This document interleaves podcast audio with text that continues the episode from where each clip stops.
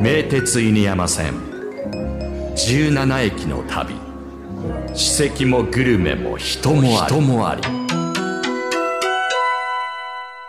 ZIPFM ナビゲーターの清里知世です。さあ ZIPFM ポッドキャスト名鉄犬山線17駅の旅。今回は犬山遊園駅で下車しますこの犬山遊園駅は名鉄犬山線の終着駅新鵜沼駅の一つ手前。名鉄名古屋駅から16番目の駅です。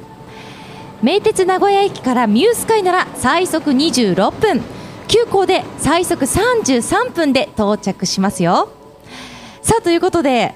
今回の旅の案内に大竹さんにも登場していただきましょう。よろしくお願いいたします、はい、お願いします。今回の旅の案内人のフリーライターの大竹俊之です。はいということで大竹さん、はい。犬山遊園駅に到着しましたね。はい。えー、と日本モンキンパークそれから犬山川鵜飼の観光船の乗船所も近くて犬山観光の玄関口として便利な駅ですね、はい。個人的には桃太郎神社。もおすすめです。えー、桃太郎神社ですか、はい、ここから歩くとね30分ぐらいかかるんですけれども、うん。えー桃太郎の、えー像とか鬼の像とかがいっぱいあるちょっとユニークなうわ神社ーです。ちょっと気になりますね、で、えーところでですね、はい。犬山遊園駅、えー皆さん多分ねあのモンキーパークがあるから遊園駅だろうっていうふうにい、やそういうイメージはあります。はい、実はなんかね違うんですって。あら。これから行く、えー、裏楽園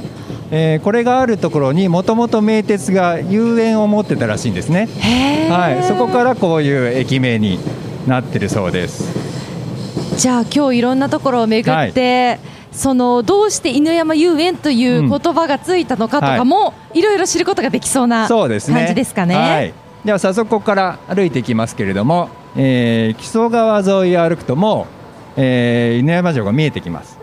でその麓にあるのが日本庭園の裏楽園ですね織田信長の弟織田浦草ゆかりの庭園で国宝お茶室の女庵があることで有名ですはい、もう皆さん一度はねこう聞いたことがそあるとは思います。はいでは早速はい行ってみましょう行ってみか。ましょ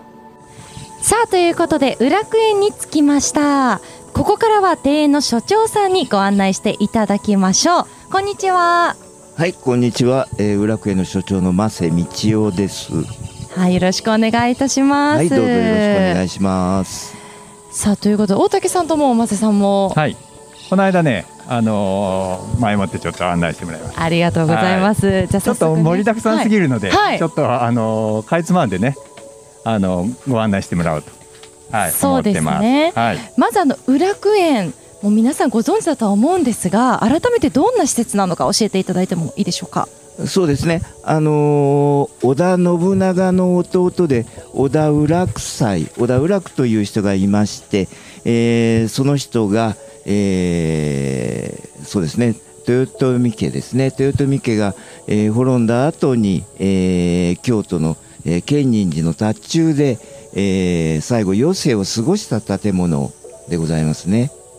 いやーそれがこう今でもずっと大切に残っているっていうことですよね。そうですね。う。ーん。この裏楽園は大竹さんも何度か訪れていらっしゃいますか？えっ、とね前回初めて訪れて、はい。そう。やっぱりあのしっかり案内してもらってこそなんか価値がねわかるという感じがあるので、マセさんがいらっしゃるとその魅力がよりわかると思います。うん。じゃあいろんな声お話を伺えるわけですね でも最初にちょっと疑問に感じたのが織田浦草と犬山ってどういうゆかりがあるのかなっていうところからなんですよね。そうですね、あのーなぜここにね、あの浦草の、あのー最後、晩年のお屋敷があるかという、まあ、歴史的な流れの中で、えーまあ、最終的にはですね、あの織田家、えーもともと尾張の出身ですので、えー最後の安住の地、建物の安住の地を、まあ、こちらの尾張へ持ってきたというのが、まあ、結果かなと思ってますけどね。浦草が犬山で育ったってわけではないということなんですよね。そうですね。あの犬山には来てないですね。うんでじゃあもうもともとはここにあったものではないという。あの元々は京都にあったものということですね。へえでもこうやってまたゆかりの地が誕生したわけですよね。そうですようね。ん。かでも尾張にふさわしいなんか、うん。うん、そうですね。建物で、うん。やっぱこうよく。小田家と言ったらなんか尾張というふうにね皆さんも連想しやすいですもん来ねるべくしてきたっていう感じはするんじゃないでしょうか。はい。ところで裏草ってあんまりなんか情報がない印象があるんですけどどんな人物だったんですか？そうですね、あのーかなり、なんて言いますか、歴史的には表舞台にそんなに出た人ではないんですけども、あのー大きく珍しいなって思うのが、もともとが信長の、まあ、実の弟なんですけども、あのーまあ、本能寺の変の後に、あの織田家の次に今度豊臣家で仕えてんですよね。はいでそれからまた時を経て最後徳川の庇護を受けて、えー江戸へ出たりとかしながら最後余生を過ごしたという、まあ、3代にわたって仕えたみたいなかなり数奇な人かなというふうに思っておりますけど。うね。ん。なるほど。じゃあこう歴史上の人物としても、本当は抑えておかないといけない方でもあるわけですよね。でも謎が多いんですね。そうですね、あの実際にはどういうふうに、あの表舞台へ出てきたという記録がかなり前半少ない人なもんですので、楽園というのがすごく有名な場所の由来になってるってマスターに前教えてもらったんですけど。あそうですね、あのー、裏草が、まあ、そのいわゆる参勤交代に近いような感じで江戸へ出た時に、えーまあ、今日構えたのが今の有楽町、えー、裏から来た有楽町だというのが定説ですね。本当は有楽町は裏楽町じゃないといけなかったっそうですね っててことですね。えーっていうね面白い話がマセさんからいっぱい出てくるんですよ。じゃあ本当にこうなんか地名だったりとかがどうしてその名前になったのかとかも、歴史を解いていろいろと結びついてくるわけですね。そうですうね。ーんじゃあもうジョアンの方にそうですね。早速はいジョアンの方に案内してもらいましょうか。移動していきましょうか、はいお願いいたします。さあジョアンの方に到着しました。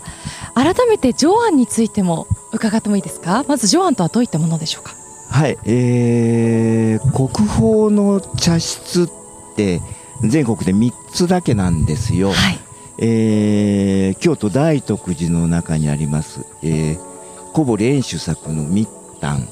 で2つ目がですね、えー千利休が、えー京都の山崎、えー結構西の方なんですけど、えーそちらに妙義庵というお寺さんあるんですけども、えーそこで建てました大庵、えーそしてここ3つ目、えー小田浦祭の序庵ですね。で他の2つとの違いは、え2つはですねもともとお茶をなりわいにしてきた人たちのあの作った茶室なんですけどここだけは、えー武家の茶室元武家の茶室ですね。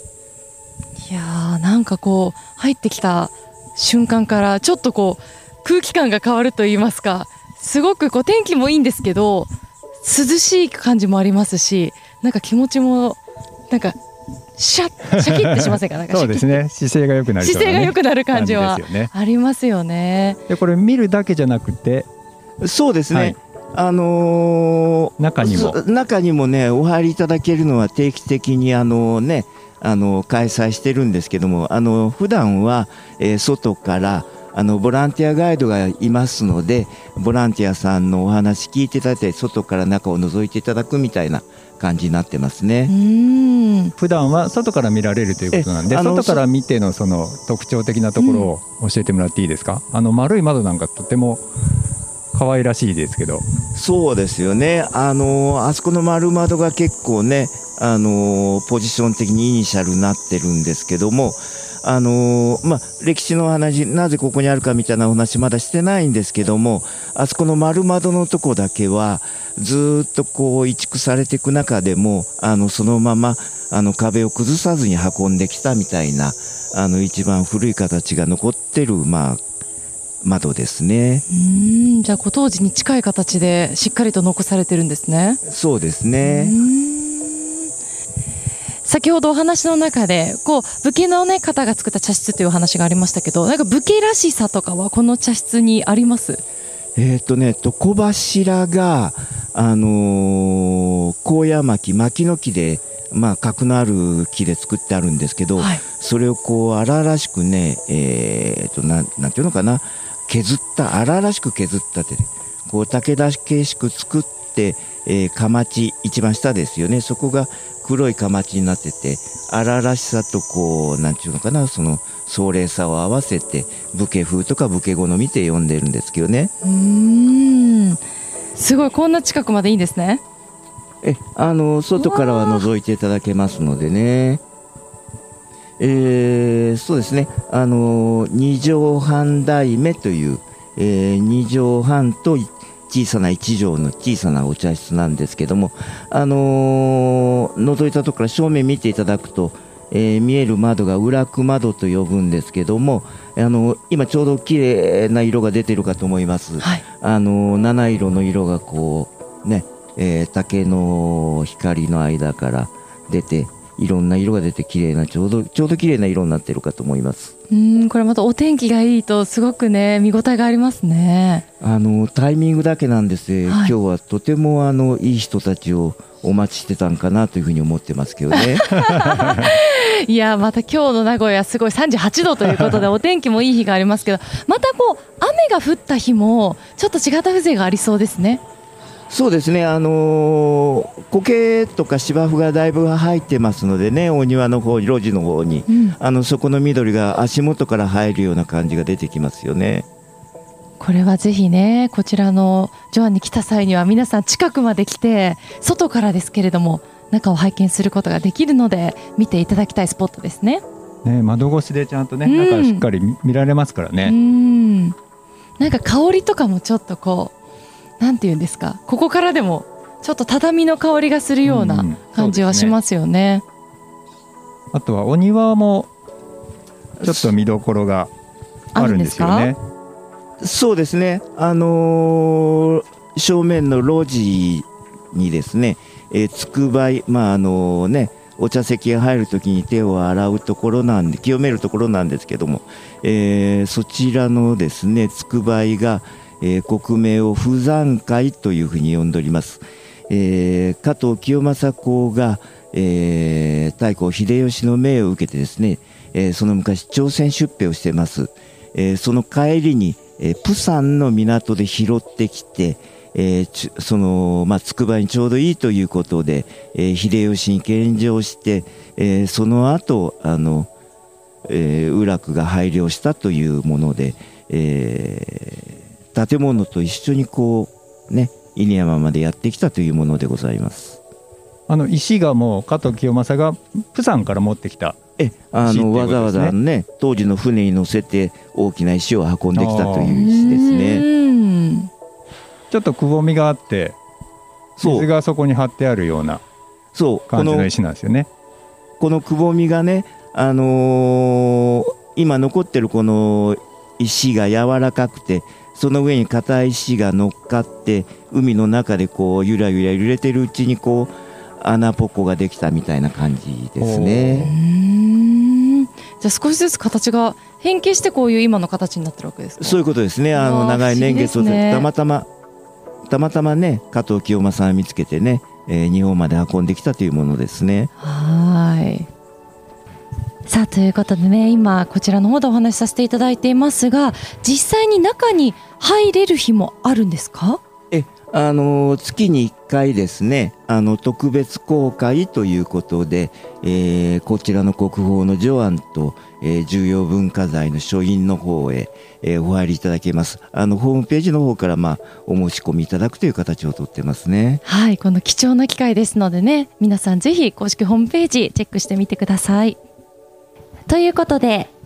ただいま公安に移動してきました。さあ改めて公安についてのご説明もお願いいたします。えーそうですね。あのこちらはですねその先ほどのあの国宝とか重要文化財とは違ってですね、まあ、お茶会を開くためにあの大勢様がお入りいただけるようにその後にあのジョアンがこちらに来た後にあの建てた建物ですけどもあの今はあの入園された皆さんにお抹茶を一服召し上がっていただくようにあの使わさせていただいております。はい。これ実際に私たちも中に入ってお茶菓子を食べることができるんですね。そうですね。やっぱり茶室にね、うん、入ったからには一回ね一服したいですね。一服したいですね、はい、またこうとても涼しくてずっと痛くなっちゃうような 場所でもありますが先ほどもご紹介していただいたお菓子ですがこの地元のお菓子なんですよね。そうですね。あの地元のお菓子屋さんにね、えー、作っていただいてまして今ちょうど暑いのでまあ、あの涼しげなくずまんじゅうでお出ししてるんですけども、あのー、夏が終わりますと、え、春までは、え、オリジナルの裏く風という、え、お菓子に変えます、え、季節ごとに、え、秋はもみじ色、え、冬はですね雪の白で春先になりますと、えー、桜の色に、えー、切り替えながら、えー、お出しをさせていただいております。はい。もう本当にこれお皿もね非常に素敵ですけれども。えあのお皿もですねあの犬山焼き、えーえー、犬山城のねお抱えのね、えー、逃亡で作っていただいたものですねはいもうまさにじゃあ犬山が詰まったお茶菓子ですね、ね、犬山焼きって何か特徴はあるんでしょうか？あのねこの後あのお抹茶をお出しさせていただきますけれどもあの桜と、えー、もみじを一緒にこう描くというような、えー、そんな感じのあの季節感がね2つ重なったようなお茶碗がとか、お皿の多いあの焼き物ですね。じゃあお菓子と器とで季節をこう感じられるわけですね、うん、そうですね。あのやっぱりこういうねお茶をいただくということは季節を感じながらあのね涼んでいただくなり温まっていただくというようなところでございますのでね。本日のお菓子はくずまんじゅうと言います。犬山の桜屋というところに作っていただいております。中心にある色の少し濃いものですね。こちらは大徳寺納豆と言いまして保存食のお味噌のようなものになります。どうぞお先にお召し上がりくださいませ。では少しあの床の間のお軸とかですね説明させていただきたいと思います。本日の掛け物です。こちら竹編厚さを知らずと書いてございます。上からですね竹のあたり。で次は下から読んでいただいて厚さを知らずと書いてございます。このような厳しい暑さの中でもですね竹林のあたりはあの木陰となって涼しさを感じられますという書でございます。そして書かれた方はですね豪王線路書千人の線に道路の路と書いてありますけれどもこちら名古屋鉄道の歴代社長会長を務められた武田幸太郎の書でございましてあの鉄道会社だけにですねご自分のペンネームを電車の走る線路とかけていらっしゃるんですね。っとシャレの効いた方だったのかなと思います。そして本日のお花です。こちら割れもこうと手前のものがですねあのヒヨドリ花が入っております。ヒヨドリ花はあのヒヨドリが鳴く頃に咲くのでそう名付けられたとも言われております。これらはあの園内のですね茶花園の方から毎朝頂戴していただいております。そして花入れはですねオリベ焼の耳付きというものでございます。オリベの深い緑が特徴的なものになります。そしてお茶碗なんですけれども本日出させていただきました犬山焼の尾関作十郎の作でございまして窯元はすぐ近くです。成田山の麓の方にございまして代々作っていただいているものになります。手前の黒いものですね。こちらは夢茶碗と申しまして飲まれた見込みの部分にですね氷を透かして夢という文字がご覧いただけると思います。そしてお次のお茶碗になります。こちらは赤江茶碗と申しまして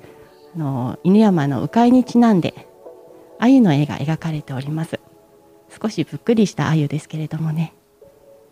隣にあるのはきっとかがり火だろうと思いますけれども。さあそれではですねお抹茶そしてお茶菓子いただきまして、はい、今日の掛け軸だったりとか今日のお花のねお話もいただきましたが続いて移動してきたのがこちらです。はい楽園に隣接してあるのが、えー、ホテルインディゴ犬山楽園ですね。はい、もう私実はここずっと気になっていまして、一度来たことはあるんですけれども、ちゃんと中はゆっくり入れてなかったので、あとても楽しみにしていました。場所はですね名鉄犬山ホテルの跡地ですね。ここに全く新しいホテルとして誕生したのがホテルインディゴ犬山楽園です。はい、せっかくなんで中入ってみましょう。かはい、行きましょう。さあ入るとですね、エントランスから見て、そしてロビーに入りますと、まず一番最初に見えてくるのが犬山城です。はい天守がねもうこれ以上はないっていうぐらいベストアングルで見えますねこんなにこう大きい吹き抜けの、ね、窓ガラスがありそしてその奥には犬山城また今日お天気がいいのですごく素敵なねねすごいいい眺めですよねね一枚のもう絵というかお写真のような 雰囲気がありますね。さあここからはですねお話を、えーホテルの方に伺いたいと思います。では自己紹介の方お願いいたします。はい、ホテルインディゴ犬山浦楽園マーケティング担当の成瀬と申します。よろしくお願いいたします。はい、よろしくお願いいたします。さあここからは成瀬さんにねホテルのご案内をしていただきたいと思いますがやはりこのロビーから入ってきて最初にこの犬山城が見えてもう本当にこう驚きとなんかすごいなという気持ちでいっぱいなんですけれども、はい。ホテルのコンセプトから教えていただいてもいいですか？はい、えー、街の個性と地元の魅力を映し出すそれがホテルインディゴのコンセプトとなります。国内では3軒目でホテルインディゴ犬山浦楽園と犬山の歴史文化に着想を得た土地に根付くデザインが客室や館内のインテリアに散りばめられており犬山の魅力を堪能できるホテルとなりますはいもうインテリア本当そうですよね。こうソファーの一つ一つのこう模様だったりとかも非常にこう日本のはい。和風な雰囲気を感じられるものもありますし、入ってきてすぐあの右手にはバーもありますよね。はい、こちらは、えっと、ザ・バー与山でございまして犬山祭りと国宝茶室ジョアンを表現したものとなっております。1635年に始まった犬山祭りはユネスコ無形文化遺産に指定されておりからくり人形を乗せた13両の山総揃えを表現しています。山の夜の姿を与山と申しまして提灯が365個ともされるのですがそちらの提灯をイメージしたものと国宝茶室ジョアンの暦張りを使った壁で飾られた犬山を感じられるのが魅力的です。はい。先ほど私と大竹さんもジョアンに行ってからはい。こちらに来たのでなんかすごくいい流れですね。ね魅力がよくわかりますよね、すごい洗練された空間なんですけど和の要素がね、はい。随所に本当に上手にこう取り入れられていてあとあの鵜飼いの鵜のぬいぐるみですかあれ。可愛らしいのが何匹も。このねフロントのこうお客様がくつろぐスペースのところにたくさんねいますね。はい。なんかちょっとこういった可愛いクスッと笑えるような、えーところもありますけれども。さあ今日はですねなんとお部屋も見せていただけるんですか、はい。ご案内いたします。ありがとうございます。お願いします。さあということで客室の方へ到着しました。こちらはどのようなお部屋でしょうか？はい、こちらですが、えー、裏楽園スイートとなりまして、こちらのあのかアートウォールのご説明をします。はいえっと全室共通の犬山城と犬山城の古地図を合わせたアートウォールになっておりまして、どこのお部屋からも犬山城と木曽川を感じていただけるようになっていますう。ーんあのフロント入った時も、はい、あのフロントの後ろの方にある壁のアートウォールって、はいあれも基礎側なんですか？ああちらがですね木曽川に浮かぶ鵜飼の様子を表しています。本当にじゃあこう細かくいろいろと犬山を感じられるはいデザインになってるんですさようね。でございます。うん鵜飼の木曽川を浮かぶ船とかがり火をダイナミックに表現しておりまして、えっ、とあの鵜飼の鵜匠さんの衣装を一部使用していまして、はい。であのかがり火の部分は犬山祭りで着る金襦袢からインスピレーションした生地を使用しています。うわー本当にもうメイドイン犬山みたいな感じですよね。今あのお部屋のねこうテレビの横にあるこの柱というか何て言うんでしょうか。これも犬山にゆかりがあるものなんですか？こ。ちらがあのお隣にあります国宝茶室ジョアンの中にある床柱をイメージしたもので、はいでこのペーパーコードなんですけどこちらが、えー犬山祭りの、えー山ですかね。山の中にあるあのからくり人形ですね。すみません。からくり人形の組紐をを使ったものをペーパーコードにあしらっていてホテルインディゴらしいビビットカラーで表現しております。いやー本当にこう一つ一つ緻密にはい、犬山をはい、堪能できるそんなホテルですけれどもやはりこう気になるのがこんなにね天井も高くお部屋も広くお値段が気になるんですけれども。はい、時期やお部屋やあとプランにもよりますがお一人様1万5千円からご用意しております。それぐらいでこれ泊はまれるんですね。泊まれますよ。はい、そうなんだ。うわぜひ。すごく意外でした。なんかもうちょっとねこう ねなんか敷居の高い雰囲気を感じていたんですけれども、それこそお友達だったりとか、まあ、ご家族もそうですけど、い、ろんな方に気軽にね来ていただきたいですよね。そうですね。うんあのぜひお待ちしております。はい最近だとやはりこの犬山のあたりは外国のお客様とかも増えてらっしゃると思いますが、どうですか？外国のお客様は。外国のお客様もあのいらっしゃいますが、あのカップルとかファミリーでご利用されるお客様も多くいらっしゃいますので、本当にあの犬山の歴史であったりそういった部分ではあの外国人の方もすごい楽しんでいただけるようになっています。うん、まあ、そんな観光客にも嬉しいのが露天風呂もあるんですよね。さようでございます。えー美肌の湯と言われておりまして、はい白庭の湯と申しますが、えーこちらはあのサウナも露天風呂もご用意しておりますので本当にゆったりとお過ごしいただけます。いや大竹さん最高ですね。ねいいですね来ないといけないですよ、来ないといけないですよね。いやなんかほんと愛知県というか名古屋市からも非常に車でね、まあ1時間ちょっとで近いじゃないですか。そうですよね近すぎてね、うんちょっと宿泊って今まで考えてなかった人もいると思うんですけれどもやっぱりゆっくり過ごしてこそね良さも分かるところがいっぱいあると思うので、泊まりたいですね。そうですね。そしてもちろん宿泊もおすすめなんですが、宿泊以外でも利用できる方法はあるんですか？はい、えーインディゴホームキッチン山テラスと申しましてこちらがあのレストランをご用意しておりますですのであのランチであったりディナーであったりあと最近ではスイーツビュッフェもご用意しておりますのでこちらでもお楽しみいただけますいやこれはもちょうどあのランチあのスイーツビュッフェが6月から始まったので、はいぜひあのそちらもういやお待ちしておりますえちなみにこの夏のこう、は季節のなんかスイーツビュッフェとかもあるんですか？はい、えー、と季節に合わせてご用意しておりますのであの夏ですと今が、えーサマースイーツビュッフェと申しましてパッションフルーツであったりとかココナッツとかそういったものを使ったものをご用意しております。はい、もうぜひね皆さんにもね来ていただきたいですね。ということでここまでお話を伺ったのは成瀬さんでした。ありがとうございました。ありがとうございました。皆様ぜひお待ちしております。さあということで今回は犬山遊園駅から犬山裏楽園を訪ねましたもう国宝の茶室も見学できて、はい、お茶菓子お抹茶もいただきましたね、で国宝のね犬山城を望みながら、うん。国宝に囲まれたひとときでしたね。すごく贅沢、ねえ贅沢ですね。こんなに犬山が歴史の深い町だったとは、はい。私も愛知県出身でありながら 知らないことがたくさんありました。そうですね。ちょっと短すぎてね、うん。うん。っていう感じなんですけどでもやっぱりねわざわざ来る価値がありますよね。ありますよ。もう特にね私最後に訪れたホテルインディゴ犬山裏楽園